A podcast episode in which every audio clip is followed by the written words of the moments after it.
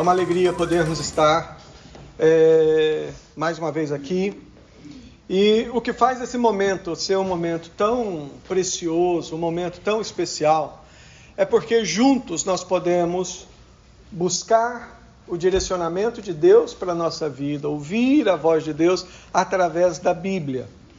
E todos sabem que aqui na Igreja Granada, é, a Bíblia ela ocupa um lugar central. E o que a gente procura sempre fazer é auxiliar você a entender as Escrituras. Então, nós começamos na semana passada a nossa caminhada pela epístola de 1 Pedro. Né? É, eu gosto muito de fazer esse tipo de série, onde você pega um livro e caminha pelo livro todo. Porque isso começa a dar você um, um conhecimento mais consistente da Bíblia. Ao invés de simplesmente ler um versículo que você gosta aqui e pular para outro que você acha que entende lá e vai fazendo essa coisa, é melhor quando você pega e vai lendo a Bíblia de uma forma adequada e vai lendo e procurando ouvir, deixando ela falar. Né? Eu vejo que algumas pessoas elas têm dificuldade de fazer isso. Ela lê uma frase e ela já quer tirar uma lição. Ela lê dois versículos e ela já quer encontrar a resposta para todos os problemas dela. E de repente não é assim. Você tem que ler, às vezes é o capítulo, você tem que ler é o livro para você entender o que que o autor está falando e como aquilo se aplica na sua vida. É, nessa semana nós estamos aí com o auxílio do Rafael também, é, iniciando aí um, um projeto novo do podcast. Né? Nós estamos gravando a mensagem, a princípio estamos fazendo isso em caráter experimental, né? E depois ele vai editar e tudo mais e colocar à disposição para quem quiser ouvir. Vamos hoje é, abrir as nossas Bíblias lá no texto de 1 Pedro, capítulo 1. O texto está aí na o texto está aí na tela, você pode acompanhar. Vamos fazer a leitura do versículo 13 até o versículo 25. Diz assim a palavra de Deus, 1 Pedro, capítulo 1, do verso 13 até o versículo 25. Por isso, cingindo o vosso entendimento, sede sóbrios e esperai inteiramente na graça que vos está sendo trazida na revelação de Jesus Cristo. Como filhos da obediência, não vos moldeis as paixões que tinhas anteriormente na vossa ignorância pelo contrário, segundo é santo aquele que vos chamou, tornai-vos santos também vós mesmos em todo o vosso procedimento. Porque está escrito: sede santos, porque eu sou santo. Ora, se invocais como Pai aquele que, sem acepção de pessoas, julga segundo as obras de cada um, portai-vos com temor durante o tempo da vossa peregrinação sabendo que não foi mediante coisas corruptíveis, como prata ou ouro, que fostes resgatado do vosso fútil procedimento que os vossos pais vos legaram, mas pelo precioso sangue, como de cordeiro, sem defeito e sem mácula, o sangue de Cristo, conhecido com efeito antes da fundação do mundo, porém manifestado no fim dos tempos por amor de vós que por meio dele tendes fé em Deus, o qual ressuscitou dentre os mortos e lhe deu glória, de sorte que a vossa fé e esperança estejam em Deus. Tendo purificado a vossa alma pela vossa obediência à verdade, tendo em vista o amor fraternal não fingido, amai-vos de coração uns aos outros ardentemente, pois fostes regenerados, não de semente corruptível, mas incorruptível, mediante a palavra de Deus, a qual vive e é permanente, pois toda a carne é como a erva, e toda a sua glória como a flor da erva. Seca-se a erva e cai a sua flor. A palavra do Senhor, porém, permanece eternamente. Ora, esta é a palavra que vos foi evangelizada. É, nós iniciamos a nossa caminhada em Pedro na semana passada. E o texto que nós iniciamos, ele no versículo 13, inicia com essa frase, né? Por isso. É? quando você lê por isso, a pergunta que vem é por isso o quê? é claro, essa expressão por isso é uma referência ao que nós vimos é, anteriormente. É uma referência ao que foi dito no início do capítulo 1. Então, vamos apenas lembrar: por isso, cingindo o vosso entendimento, sejais sóbrios e esperar inteiramente na graça que vos está sendo trazida a revelação de Jesus Cristo. É, evidentemente, o texto aqui ele está nos falando e vai nos falar hoje sobre, digamos assim, aspectos práticos daquilo que nós cremos. Como que aquilo que eu creio, como é que aquilo que eu aguardo em termos dos fatos que estão por acontecer, como que isso, como que a minha visão do futuro deve influenciar a minha vida hoje. Qual que é essa conexão? Então é por isso que ele diz, né? Por isso. E nós vimos no capítulo anterior que esse por isso se refere primeiramente ao fato de que a nossa fé cristã, a nossa fé em Jesus, ela está centralizada em um ponto, ela tem um alicerce fundamental que nós temos que conhecer e trazer à memória. E qual que é esse alicerce? É a ressurreição de Jesus Cristo. Nós não vamos repetir o sermão do domingo passado. Eu estou apenas aqui mencionando alguns aspectos para você é, compreender. Ou seja, o centro da nossa fé é a ressurreição. E ressurreição, o que, que significa? Ressurreição significa a vitória contra a morte, a vitória contra a finitude da vida. Todos nós sofremos muito, alguns disfarçam, outros lidam demais, mas todos nós sofremos com esse aspecto de finitude que a vida tem. O que é, que é finitude? Finitude é que tudo tem um fim, tudo acaba. A vida é assim, ela passa. É? A juventude, que legal a juventude, mas ela passa. É? A adolescência, ah, muito legal, mas ela passa. E eu olho no espelho, me vejo com 60 e falo, aproveita, porque isso vai passar. Daqui a pouco você vai estar com 70, vai estar com 80, vai estar com 90. A vida passa. Às vezes você viva, vive um tempo tão gostoso numa determinada cidade, né? Você vive, um tempo tão bom numa determinada cidade, e daí a pouco a sua história muda e coisas acontecem, você vai para um outro lugar, e esse sentimento de finitude sempre traz aquela nostalgia. Os filhos, que bênção, né? Que alegria. Eu estou curtindo muito acompanhar lá o, a experiência da Renata e do Renê, né, com a Sofia, o nenenzinho, e ela manda foto. Eu acho aquilo lindo e aquilo mexe comigo, porque desperta as minhas nostalgias. Eu sei como que é bom essa sensação de ser pai, de ser mãe, de buscar o neném lá no hospital, aquela coisa toda, mas isso passa. O neném cresce, vira homem, vira mulher, vai cuidar da vida dele. Nós temos essa finitude. As coisas elas não duram é, para sempre.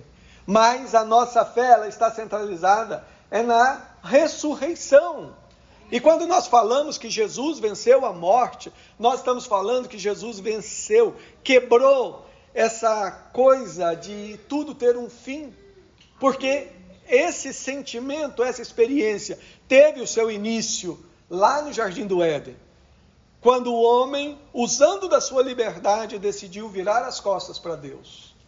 E o pecado entrou no mundo, e o pecado é, contaminou tudo, contaminou o nosso relacionamento com Deus, contaminou nossa saúde, contaminou tudo. Mas Deus, Ele nos amou tanto, que para nos resgatar dessa situação, Ele enviou Jesus Cristo.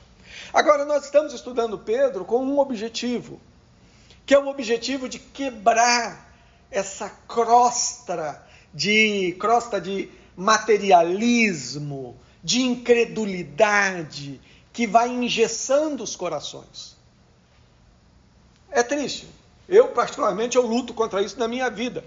E eu fico muito triste quando eu vejo isso na vida das pessoas. A pessoa ela tem ela conhece o evangelho, ela conhece Jesus, ela conhece a palavra, ela tem tudo isso, mas ela vive como se fosse uma pessoa qualquer, uma pessoa que não tem experiência com Deus.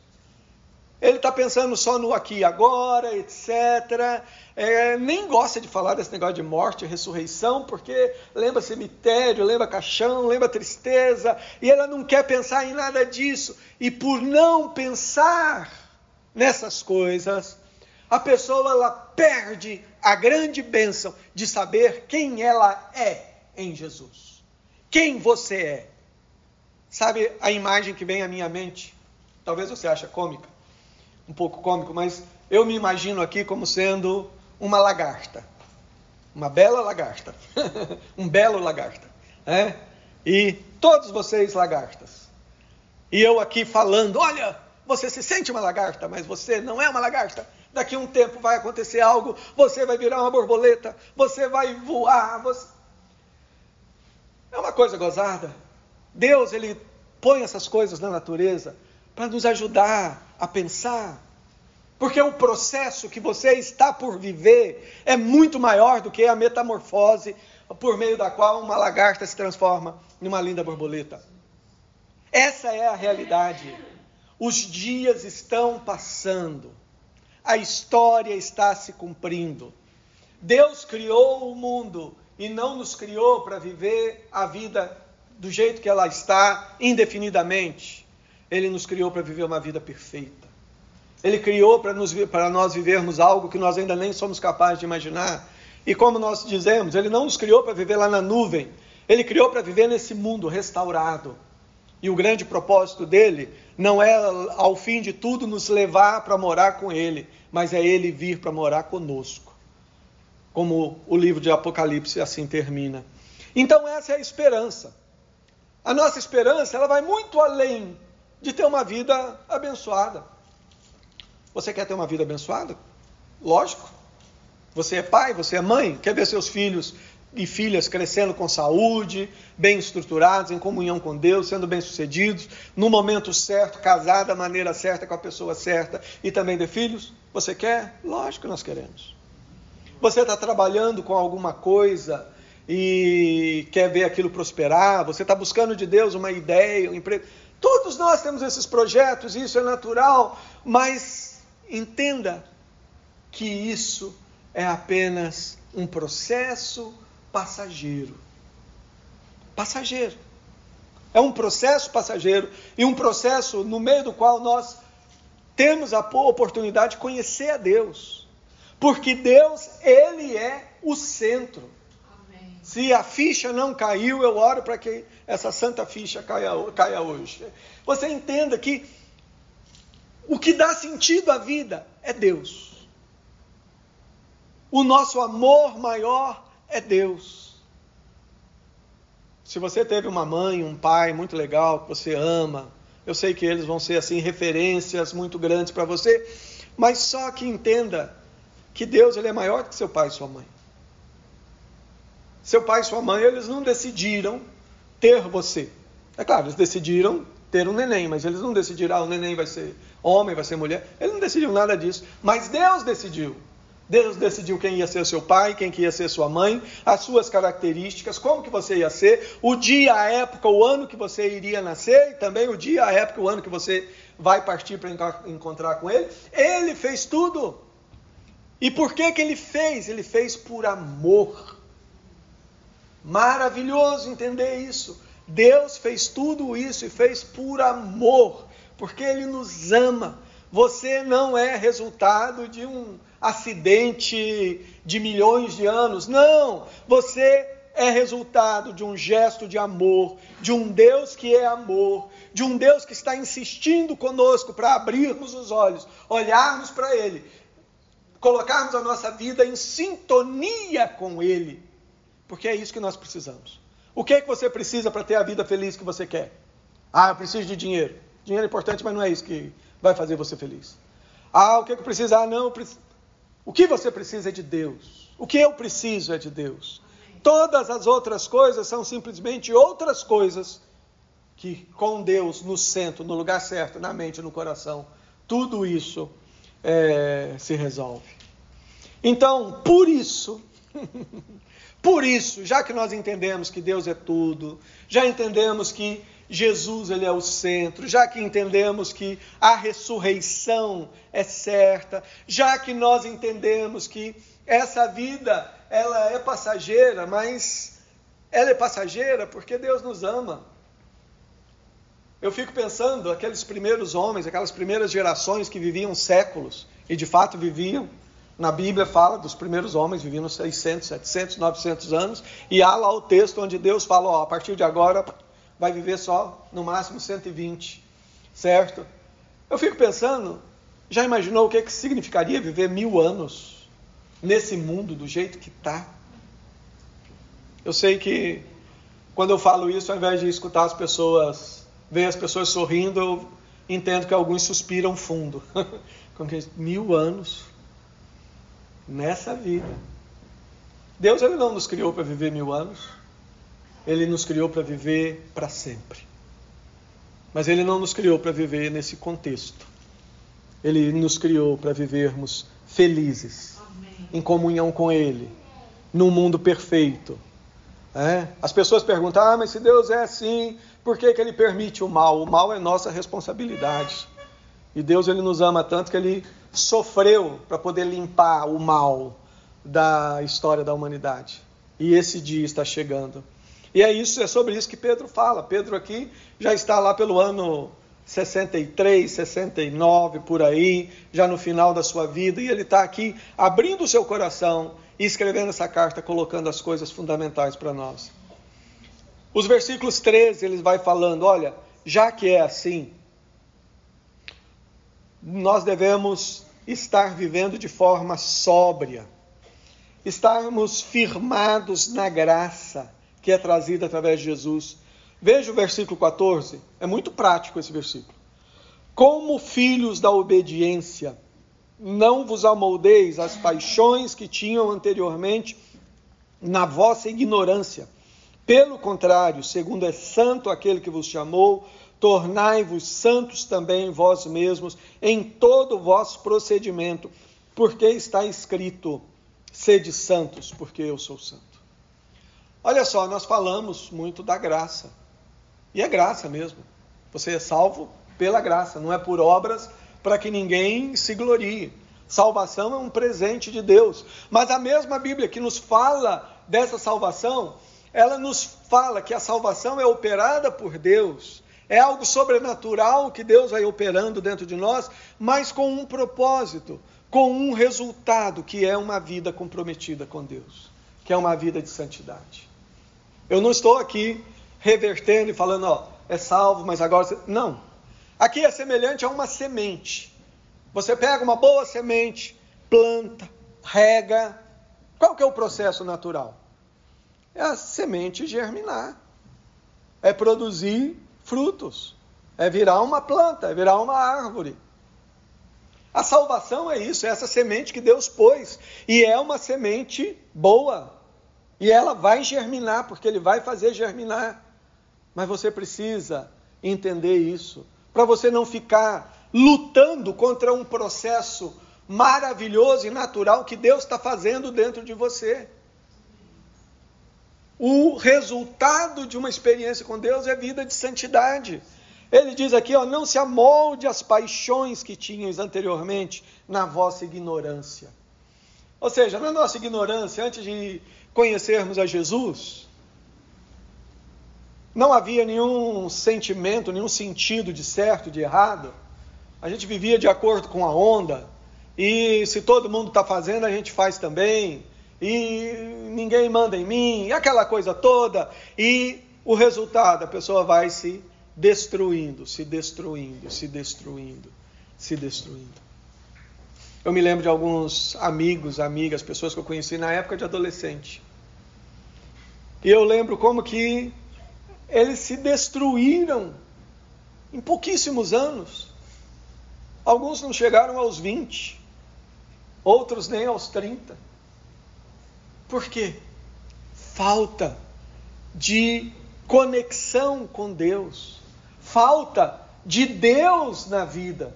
Porque Deus é que dá vida. Jesus ele falou: "Eu sou o caminho, eu sou a verdade, eu sou a vida".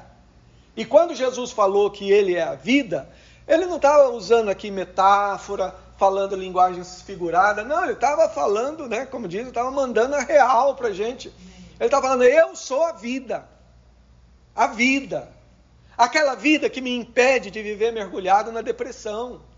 Aquela vida que me impede de viver a minha existência sem sentido.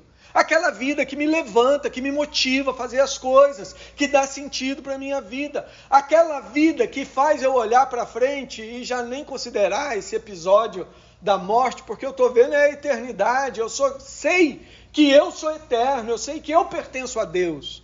E por que, que eu sei que eu pertenço a Deus? Porque Jesus, a vida está em mim. E a própria Bíblia diz que o Espírito Santo testifica com o nosso espírito, dizendo que nós somos filhos de Deus. Jesus é a vida. Então, se eu tenho a vida, eu não posso mais viver como eu vivia antigamente. Pelo contrário, olha só, presta bem atenção nisso. A Bíblia ela coloca aqui um padrão muito elevado para a gente. Ela não diz aqui, olha, como santo era o apóstolo Paulo, seja santo. Paulo fez tanta coisa que ele próprio sofria só de pensar. A Bíblia não fala, ó, seja santo como foi Abraão. Abraão. Abraão aprontou algumas que, com a graça de Deus, ninguém aqui vai aprontar. Seja santo como Davi. Bem, sem comentários. A Bíblia diz aqui, ó, seja santo como aquele que vos chamou é santo. Tornai-vos santos também vós mesmos em todo o vosso procedimento, porque escrito está: sede santos, porque eu sou santo. Olha aqui, aqui não é pastor falando com você, não é Paulo falando com você, não é Moisés falando com É Deus falando com a gente. O que ele está é olhando olho no olho e está falando: seja santo, porque eu sou santo. Nós sabemos que Deus é santo, não é no sentido, de, ah, Deus ele não peca. Claro, ele não peca, ele é Deus.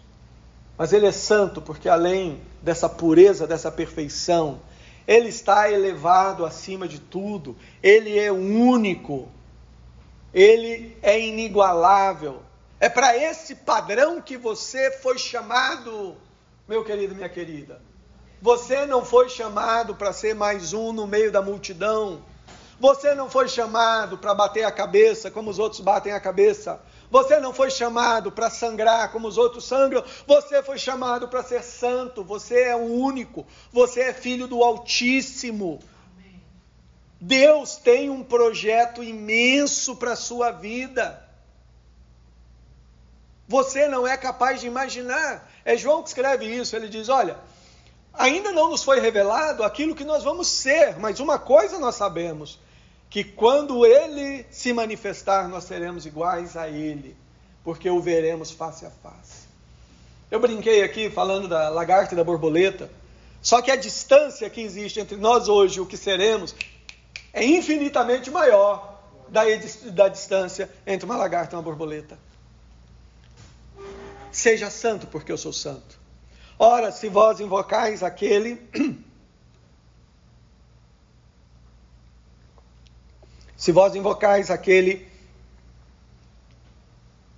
Ora, se vós invocais como Pai, aquele que sem acepção de pessoas julga segundo as obras de cada um, Portai-vos com temor durante o tempo da vossa peregrinação, sabendo que não foi semelhante a coisas corruptíveis, como ouro, que você foi comprado do seu fútil procedimento. Olha aqui, o foco é em Jesus. O foco é em Jesus. Falou, durante o tempo da vossa peregrinação. Exatamente, você não está vivendo, você está peregrinando. É uma peregrinação. Nós estamos caminhando pelo deserto. Deus é tão bom, Deus é tão maravilhoso, que para manifestar a sua glória, ele decidiu nos fazer também felizes, mesmo nesse mundo tenebroso, para ele mostrar o seu poder e a sua glória. Olha só que grandioso, coisa grandiosa é essa. Adão e Eva foram criados perfeitos, estavam no mundo perfeito, mas decidiram viver sem Deus. E Deus, pela sua graça e misericórdia, Ele está mostrando para toda a humanidade, para todos os outros olhos, que possam estar olhando, ele está mostrando que sim, é possível você viver com Deus, mesmo estando fora do jardim, mesmo estando vivendo nesse mundo. No mundo onde Jesus Cristo mesmo disse: Olha, no mundo tereis aflições, mas tenha bom ânimo, eu venci o mundo. É essa experiência, é essa experiência da peregrinação.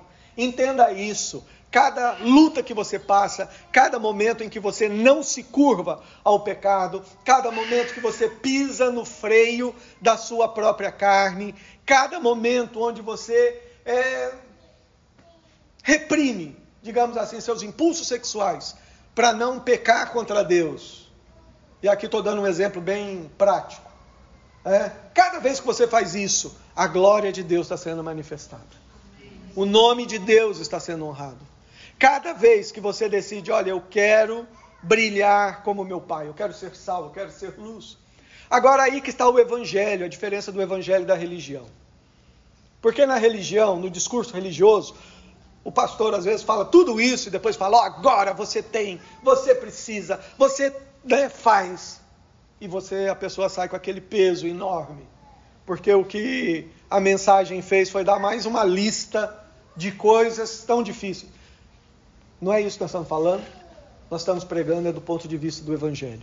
Eu estou falando para você qual o propósito de Deus na sua vida. E o que eu estou falando é que Deus ele tem esse alvo tão grande que é Ele que vai realizar na sua vida. O que é que nós precisamos fazer? Nós precisamos entender que nós fomos amados, fomos chamados, fomos comprados, que somos de Deus e simplesmente pedirmos, Senhor, realiza a tua obra em mim. Aliás, essa é a oração que você tem que fazer na segunda, terça, quarta, quinta, sexta e sábado. Levanta, acordou, abriu o olho, fala: Deus, enche a minha vida com a tua vida. Enche o meu ser com o teu ser, com a tua presença. Porque é o que faz a diferença, é Deus. E não é só o que faz a diferença, Deus nos criou para isso. Você é morada, você é uma casa. E a Bíblia está em várias passagens que mostra isso. Uma casa que se fica vazia pode ser ocupada por alguém que você não quer morando aí dentro. Jesus falou, ó, um demônio quando sai de alguém e ele sai, vai andar pelo cemitério, sei lá por onde, e quando ele volta a casa está vazia, ele vai e busca mais sete pior que ele. É Jesus que fala. Mas nós temos tantos outros é, exemplos nos quais, por exemplo, o, o endemoniado lá de, da terra dos Gadarenos, que tinha uma grande legião, mas quando Jesus chegou, tudo aquilo foi embora. A casa ficou vazia, mas a casa se encheu com a presença de Deus. A Bíblia fala que o Espírito Santo é o selo que habita em nós. É aquela marca que Deus pôs para falar: você é meu. Jesus Cristo falou: estou à porta e bato, se você abrir a porta eu vou entrar. E quando Jesus fala, eu estou batendo a porta, não é tanto a experiência da salvação, porque a carta ela foi escrita para a igreja. Aquela é uma palavra de Deus, de Jesus para mim para você, que já temos o selo, já somos salvos, mas tantas vezes recusamos a abrir a porta da nossa vida para ser cheia de Deus. Quantas vezes nós é, relutamos em abrir nosso coração e dizer: Pai, eu quero mais de Ti, eu quero a Tua presença, eu quero, eu quero, Senhor. Aqui diz: Nós invocamos por Pai aquele que nos resgatou, não com coisas corruptíveis como ouro, prata, mas com o sangue de Jesus. E lá ao final, já ao partir do verso 22, ele diz que uma vez purificada a alma pela obediência à verdade, tendo em vista o amor fraternal não fingido, amai-vos de coração uns aos outros ardentemente, pois fostes regenerados, não de semente corruptível. O que, que a palavra regenerado significa? Eu sei que nós temos um, uma definição assim meio popular né, na nossa mente, meio senso comum. Quando fala que alguém se regenerou, ah, o cara mudou de vida. Ele era bandido, ele era não sei o quê. Não, ele deixou de ser bandido, ele virou um trabalhador, ele se regenerou. Ah, ele fazia isso, isso, mas ele... Quando a Bíblia fala em regeneração, ela não está falando disso. Quando a Bíblia fala em regeneração, ela está falando de algo muito mais profundo. Ela está falando no ato da soberana graça, da livre graça de Deus, por meio da qual Ele nos gera de novo. Em outras palavras, Ele coloca vida no nosso coração. A Bíblia diz que é, Deus ele colocou vida em nós, estando nós mortos nos nossos delitos e pecados. Se você está aqui, se você crê em Deus, se você está buscando o Senhor, é porque Deus, na sua misericórdia, ele regenerou você. Ele colocou vida no seu coração.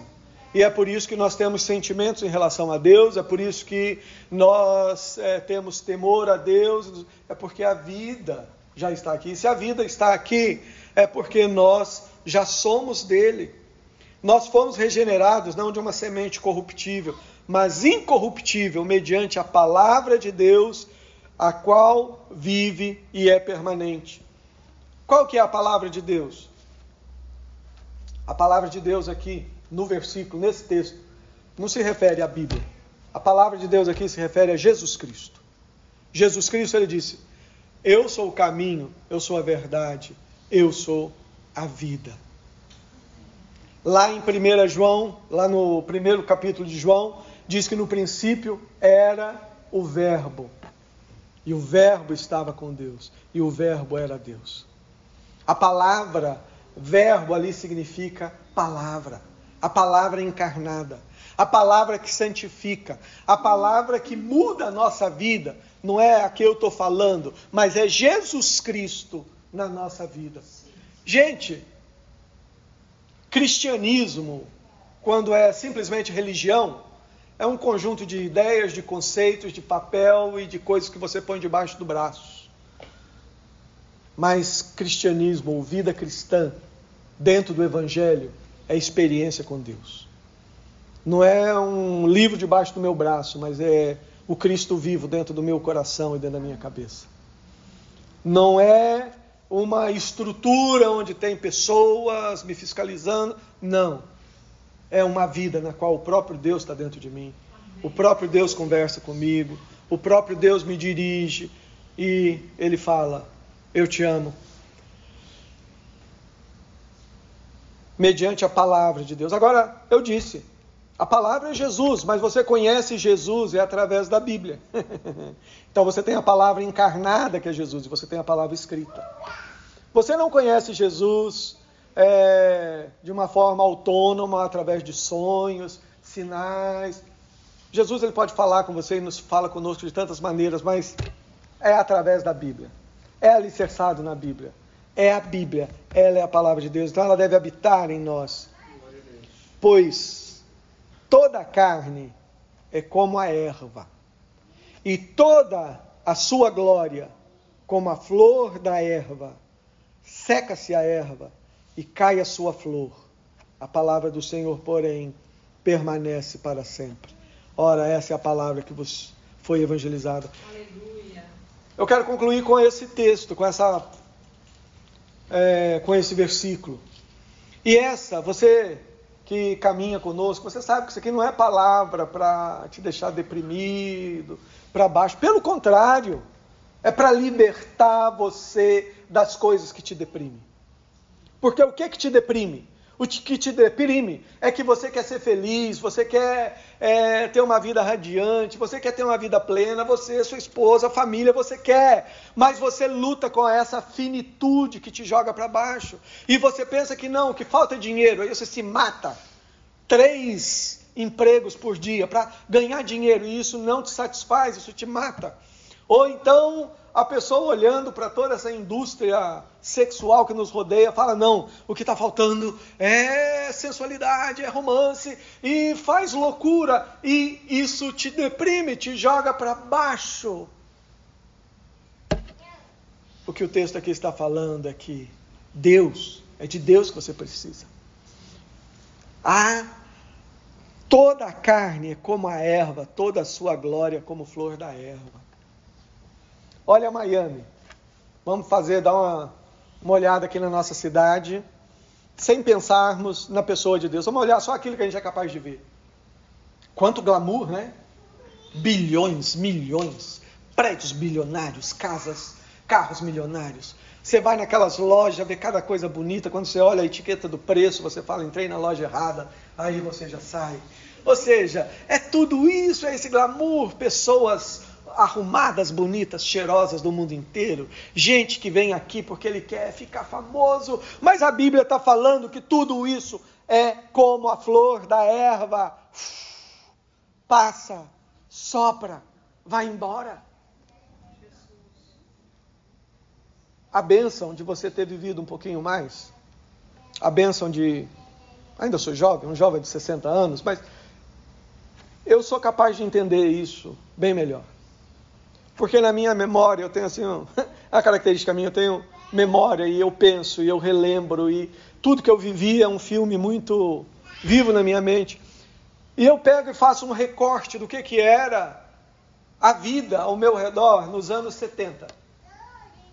E tinha tudo isso. Eu não morava em Miami, mas tinha tudo isso. Todo esse glamour, toda essa coisa. E eu começo a ver como que aquilo foi um filme.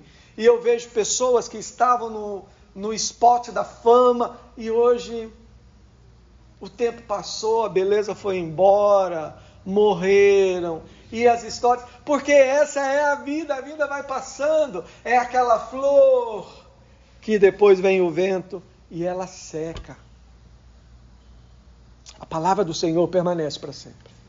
Como eu falei, essa palavra não é para deixar você deprimido, mas é para quebrar essa coisa que te deprime. Tira os olhos desse mundo. Tire os olhos dessa estrutura ao nosso redor. Coloca seus olhos em Deus. Olhe para Deus, entenda o que a vida é. Quebre esse racionalismo é, ateu que permeia onde a pessoa ela nem pensa na história do Éden, porque acha que não, isso aqui não é inteligente. Não, é a pura verdade. Deus criou pela sua palavra, criou perfeito, o homem se separou. A partir de então, Deus está perseguindo o homem, enviou Jesus, a história da salvação vem. Agora, o que me aflige o coração, eu posso dizer assim, é que eu olho a Bíblia e eu olho a vida das pessoas e eu vejo que elas não estão entendendo. Porque eu falo do Gênesis, gente, quando você estuda, nós já estamos na beiradinha do Apocalipse. Aqui a gente não fica dando essa ênfase, né? Ah, o mundo vai acabar, tem a profecia. Não! Mas Jesus falou: ó, você vai ouvir falar de guerra, de, de rumores de guerra. Não fica preocupado, isso não é o fim, é só o começo. Gente, nós precisamos abrir os olhos. Se você não estruturar a sua vida, se você não pegar seus filhos, sua filha, as pessoas que você mais ama e estruturar a vida deles em Cristo, os dias vão ficar de mal a pior. E sem Jesus, as pessoas elas não vão ter a condição, a força para subsistir. Toda a carne é como a erva, toda a sua glória como a flor da erva. Seca-se a erva, cai a sua flor. A palavra do Senhor Jesus, o próprio Deus, porém permanece eternamente. A Bíblia diz que Jesus ele é o mesmo ontem, hoje e será para sempre o mesmo. Quem foi Jesus ontem? Desde toda a eternidade Jesus é Deus. Jesus ele foi o verbo que se fez carne. Jesus ele eternamente, junto com o Pai e Espírito Santo, eternamente foi perfeitamente feliz, perfeitamente bem-humorado, perfeitamente alegre, perfeitamente sábio, perfeitamente amoroso, perfeitamente equilibrado, perfeitamente infinito, perfeitamente perfeito. Jesus é o mesmo ontem, hoje. Pense nisso. Quando a Bíblia diz, sede santo porque eu sou santo, Deus está falando: olhe para quem Jesus é e você vai entender quem eu quero que você seja. Olhe para quem Jesus é e você vai entender o que que eu estou fazendo na sua vida e onde é que você vai chegar, por graça e misericórdia. Vamos fechar os nossos olhos, vamos orar ao Senhor nesse momento.